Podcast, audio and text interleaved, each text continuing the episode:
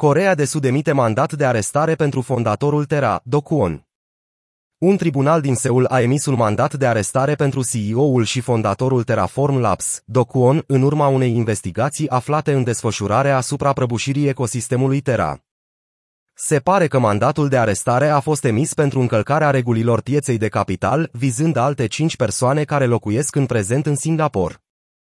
Luna, noul token al ecosistemului reînviat, a scăzut cu aproximativ 45% la 2,49 dolari după ce a apărut știrea, potrivit datelor de la CoinMarketCap.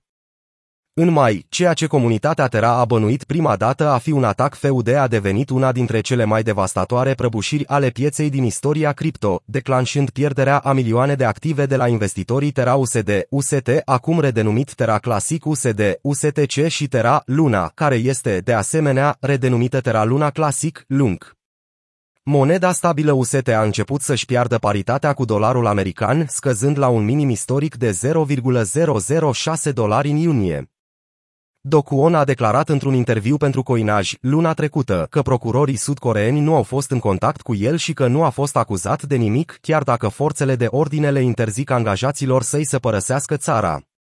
Procurorii sudcoreeni au percheziționat casa cofondatorului Terraform Labs, Daniel Shin, în iulie, ca parte a unei anchete privind acuzațiile de activitate ilegală din spatele prăbușirii Terra. Autoritățile au mai spus că Dokuon trebuie să-i anunțe când se întoarce în țară. Comisia pentru Bursă și Valori Mobiliare al Statelor Unite, SEC, investigează, de asemenea, dacă comercializarea monedei stabile Terra USD a încălcat reglementările federale de protecție a investitorilor.